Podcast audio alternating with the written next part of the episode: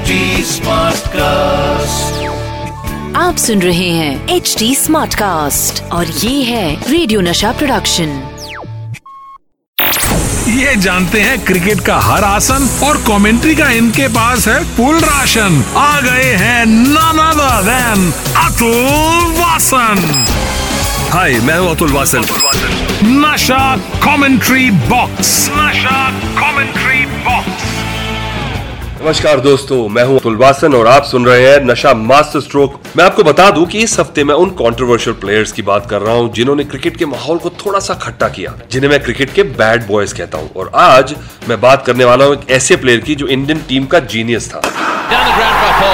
Man of the man man of the match आज cricket के bad boys में मैं बात कर रहा हूँ 90s के सबसे सफल कप्तान के बारे में, और वो मेरे भी पहले कप्तान थे। मैंने अपना टेस्ट जीवन का पहला मैच क्राइस्ट चर्च में उनकी कप्तानी के अंडर ही किया था। जी हाँ मैं बात कर रहा हूँ मोहम्मद अजरुद्दीन की, जिसे क्रिकेट प्रेमी कलाई का जादूगर कह के बुलाते हैं। क्योंकि जब अजहर भाई अपनी कलाई घुमाकर बाउंड्री मारते थे ना तो कमेंटेटर्स उनकी तारीफ़ करते रुकते नहीं थे। यही नहीं, जितना वो अपनी बैटिंग को लेकर फ़ेमस है, उतना ही वो अपनी फील्डिंग के लिए भी जाने जाते हैं।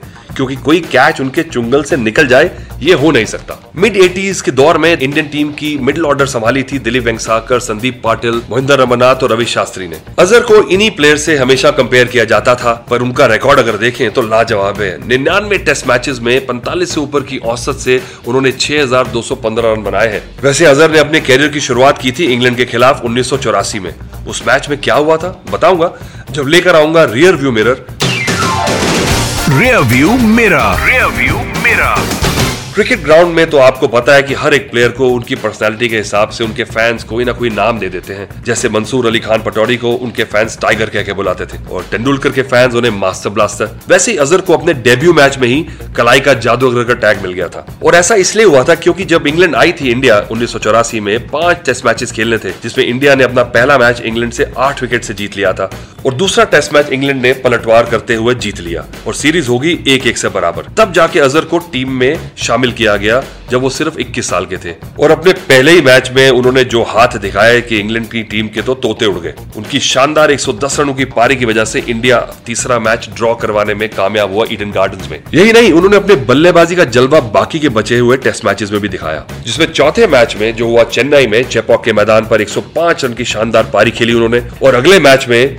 122 रन की पारी खेली ग्रीन पार्क कानपुर के मैदान पे। और पहले ही अपने तीन टेस्ट मैचेस में तीन सैकड़े लगा के उन्होंने पूरे क्रिकेटिंग स्टेज पे अपना नाम अनाउंस कर दिया और ये कहा कि द स्टार इज़ बॉर्न चलिए आगे कॉट बिहाइंड में मैं आपको बताऊँगा अजरुद्दीन की कॉन्ट्रोवर्सी के बारे में। कॉट बिहाइंड यूँ तो इंडियन क्रिकेट हिस्ट्री में काफ़ी कंट्रोवर्सीज हुई हैं, लेकिन जब भी कोई कंट्रोवर्शियल प्लेयर्स की बात की जाती है तो फैंस हमेशा अजरुद्दीन का नाम लेना नहीं भूलते, क्योंकि उनकी कप्तानी में इतने बवाल हुए कि आप अंदाज़ा नहीं लगा सकते। लेकिन उनके लाइफ में एक ऐसी कंट्रोवर्सी है, जिसने उनका क्रिकेटिंग कैरियर पूरी तरह से तबाह कर दिया। जिस सीरीज़ की मैं बात करने जा रहा हूँ, वो थी इंडिया और साउथ अफ्रीका के बीच। और सारे मैचेस बहुत ही शांति से हो गए थे, जिसमें टेस्ट सीरीज़ साउथ अफ्रीका ने जीती थी। और ओडीआई सीरीज़ भारत ने लेकिन मैच के अंदर कुछ ऐसी बात उड़ती उड़ती दिल्ली पुलिस के पास पहुँच गई, जिसमें सट्टेबाजों का शामिल होने की बात थी। और इस शक के बनाम पर साउथ अफ्रीकन प्लेयर से पूछताछ चालू हो गई। लेकिन इस तहकीकात को साउथ अफ्रीकन गवर्नमेंट ने रोक लिया। पर कुछ दिन के बाद South African player Hansie Cronje का थोड़ा सा जमीर जागा और उन्होंने कबूल कर लिया कि उन्होंने सट्टेबाजों से पैसे लिए थे और अंडर परफॉर्म करने के लिए उन्होंने टीम को भी कहा था। और साथ ही साथ हांसी ने यह भी कह दिया कि इसमें इंडियन प्लेयर मोहम्मद जदरुद्दीन और अजय जडेजा भी शामिल थे। और ये बात सुनते ही इंडिया में एक सीबीआई कमेटी बिठा दी गई जिसने अपनी रिपोर्ट में अजरुद्दीन और, और कई खिलाड़ियों को भी दोषी पाया। इसके बाद मैच फिक्सिंग के आरोप में उन्हें बीसीसीआई ने बैन कर दिया। क्रॉने ने अपनी स्टेटमेंट में कहा था कि उन्नीस के दौरान कानपुर टेस्ट मैच में अजरुद्दीन ने उन्हें एक आदमी से मिलवाया था और उसी आदमी ने साल 2000 में उन्हें अंडर परफॉर्म करने के लिए पैसे दिए थे। और इसके बाद तो बवाल मच गया और फैंस ने उनके खिलाफ नारेबाजी चालू कर दी और पोस्टर बना के पूछने लगे कि भाई कितने रुपए लिए तुमने इंडिया को बेच दिया। पर अजरुद्दीन हमेशा से यही कहते आए हैं कि इसमें उनका कोई हाथ नहीं है। और आखिरकार 2012 में आंध्र प्रदेश हाई कोर्ट ने टेक्निकल ग्राउंड्स पे उनका बैन हटा दिया, जिसके बाद उन्होंने मीडिया में जाके कहा कि अंत में सच्चाई सामने आई गई। चलिए आगे अंदर की बात में मैं आपको बताऊँगा मोहम्मद अजरुद्दीन ने किस पाकिस्तानी प्लेयर की मदद की थी। अंदर की बात, अंदर की बात। मोहम्मद अजहरुद्दीन की टेक्निक शुरू से ही और बल्लेबाजों से हटके थी। क्योंकि जब वो बैटिंग करते थे तो उनके शॉट्स में टाइमिंग और एलिगेंस इतना होता था कि अलग ही नज़र आते थे वो। और सबसे बड़ी खास बात ये थी कि दुनिया में सबसे हल्के बल्ले से वो खेला करते थे। और कई बार हम सोचते थे कि इतने हल्के बल्ले से इतनी ज़ोर का शॉट कैसे लग जाता। है पर इस खिलाड़ी की सबसे बड़ी क्वालिटी थी ये कि अपने साथ हर प्लेयर को लेकर चलता था। और ये बात मैंने पर्सनल भी एक्सपीरियंस की। मैं क्योंकि दो सीरीज़ में उनके अंडर खेला, हम न्यूजीलैंड गए, हम इंग्लैंड के टूर पे गए। हम जीते नहीं, पर अजहर भाई की कप्तानी और उनका जो लहजा था और उनकी जो पर्सनैलिटी थी, वो लाजवाब थी। Was a team man and हम यंगस्टर्स के लिए बहुत ज़्यादा सपोर्ट थी उनकी। और जब भी उन्हें कोई लगता था कि प्लेयर कहीं अटक रहा है तो वो अपनी टिप्स ज़रूर उसे दिया करते थे। और ऐसे ही एक फ़ेज़ में उन्होंने पाकिस्तानी कप्तान यूनिस खान को देखा जिनका बल्ला बिल्कुल चलना बंद हो गया था उनके करियर के अंत में। और सारे एक्सपर्ट्स उन्हें रिटायरमेंट लेने की सलाह दे रहे थे। और जब अजहर ने बात सुनी मुझे बिल्कुल अच्छा नहीं लगा। आप भी थे उस टाइम पे। मैंने कहा था भाई इतने अच्छे बड़े प्लेयर है।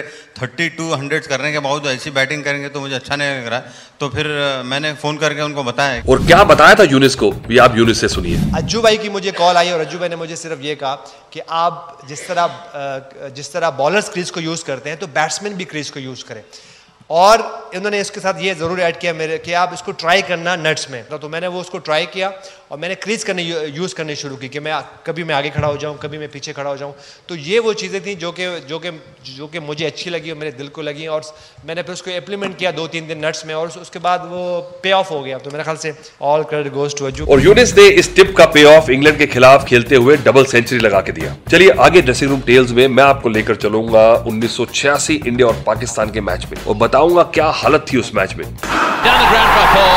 ड्रेसिंग रूम टेल्स ये बड़े क्रिकेट मैचेस में ना जो कुछ स्पेशल मोमेंट ज़रूर बनते हैं जिसमें से कुछ हम याद रखते हैं और कुछ समय के साथ हम भूल जाते हैं। और एक ऐसी जगह है जहाँ पर बनाए गए मोमेंट्स मेमोरीज प्लेयर्स कभी नहीं भूलते। वो है ड्रेसिंग रूम और इन्हीं मोमेंट्स में से एक लम्हा मोहम्मद अजरुद्दीन का भी है जिसे वो अपनी लाइफ में कभी नहीं बुला सकते क्योंकि इतनी टेंशन उन्होंने फ़ील्ड पर कभी नहीं ली थी। मैंने अभी तक इतना टेंस फ़ील्ड मैच कभी नहीं था इतना टेंशन बहुत बहुत बहुत टेंशन था। हमें as a captain as a player जितने भी हमारे प्लेयर्स हैं उनके ऊपर बहुत टेंशन था। इतना टेंशन मैं समझता हूँ कि मैंने कभी आ, खेला नहीं इतना टेंशन गेम। ये मैच था वर्ल्ड कप 1996 का क्वार्टर फाइनल जो इंडिया और पाकिस्तान के बीच में हुआ था। अजहर को प्रेशर ये था कि क्वार्टर फाइनल से पहले वो तीन मैचेस में से सिर्फ़ एक मैच जीते थे। और उनको डर था कि अगर ये मैच हार गए तो फैंस उन्हें छोड़ेंगे नहीं क्योंकि एक तो ये क्वार्टर फाइनल और दूसरा पाकिस्तान के खिलाफ। इस मैच में इंडियन टीम ने पहले बल्लेबाजी करके शानदार दो रन बनाए, जो उन दिनों में एक बहुत अच्छा स्कोर माना जाता था। पर यह मैच इतना पेचीदा था और इतने कांटे का था कि ये दोनों तरफ़ बराबरी चल रही थी और दोनों टीमों में से कोई टीम गिव अप नहीं कर रही थी। पाकिस्तान ने धुरंधर शुरुआत की और आमिर सोहेल और सईद वनवर की जोड़ी ने चौरासी रन जोड़ दिए, बहुत जल्दी और दबाव में आ गई थी भारतीय टीम। पर फिर से एक पलटवार किया भारतीय टीम ने और दो तीन विकेट निकाल के मैच अपने कंट्रोल में कर लिया। और फिर से एक बदलाव आया मैच में। राशिद लतीफ जब बैटिंग करने आए और आते उन्होंने बैक टू बैक दो छक्के मार दिए। और बहुत ज़्यादा टेंशन हो गई। चिन्ना स्वामी स्टेडियम पर सन्नाटा छा गया था। लेकिन जब वेंकटेश प्रसाद ने उनकी विकेट निकाली तब जाके अजहर को लगा कि ये मैच वो जीत जाएँगे और आखिरकार ये मैच इंडिया जीत गया। चलिए अब मैं आपसे लूँगा आप सुन रहे हैं एच डी स्मार्ट कास्ट और ये था रेडियो नशा प्रोडक्शन एचडी स्मार्ट कास्ट